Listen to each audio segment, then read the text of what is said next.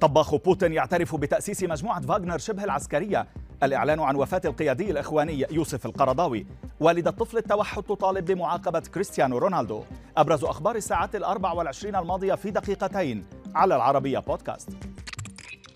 بعد نفيه مرارا وجود علاقة تربطه بها اعترف رجل الأعمال الروسي يفغيني بريغوجين المقرب من فلاديمير بوتين. اعترف بأنه أسس مجموعة فاغنر شبه العسكرية للقتال في أوكرانيا.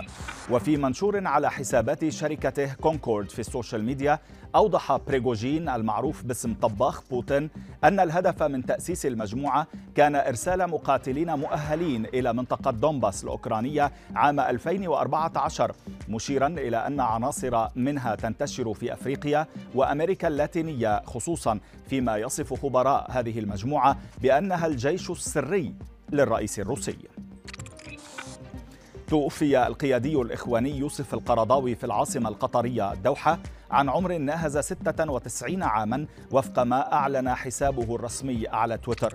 القرضاوي الذي ينتمي لجماعة الإخوان المسلمين وكان من قياداتها المعروفين اعتبر منظر الجماعة الأول على مر السنوات الماضية كما اشتهر بفتاويه المتطرفة ومن أبرزها الحث على العمليات الانتحارية فيما عرض عليه تولي منصب المرشد لجماعة الإخوان مرات عدة. إلى سوريا حيث أعلنت وزارة الصحة أن تفشي الكوليرا في البلاد أودى بحياة العشرات فيما وصفته الأمم المتحدة بأنه أسوأ تفش للمرض في البلد الذي تمزقه الحرب منذ سنوات. الوزارة أوضحت في بيان أن العدد الإجمالي للإصابات المثبتة بالكوليرا في سوريا عبر الاختبار السريع بلغ 338 إصابة بينما وصل عدد الوفيات إلى 29 مشيرة إلى أن الجزء الأكبر من الوفيات والإصابات تركز في محافظة حلب بالشمال السوري.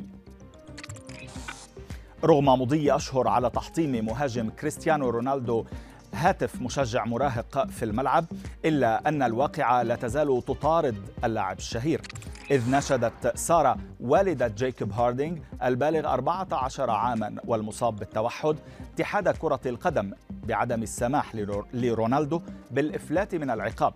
وقالت في مقابلة مع صحيفة ميرور البريطانية إنه كان يجب أن يتم التعامل مع النجم البرتغالي منذ ستة أشهر مشيرة إلى أن ابنها يتحدث عما حدث له كل يوم. وأضافت أن رونالدو لم يعتذر لها أو لابنها معتبرة أن ذلك إهانة.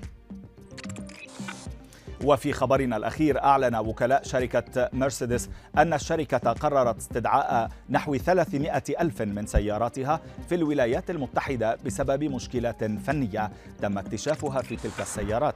تقارير أفادت بأن الإدارة الوطنية الأمريكية لسلامة المرور على الطرق السريعة أطلقت حملة جديدة لسحب نحو 300 ألف سيارة مرسيدس بيعت في أسواق الولايات المتحدة ما بين عامي 2006 و2012 مشيرة إلى أن سبب سحب السيارات هو اكتشاف مشكلات فيها تتعزز بمع... تتعلق بمعزز الفرامل وهذه المشكلات قد تتسبب بحوادث خطيرة بسبب تسرب سوائل أنظمة الفرملة.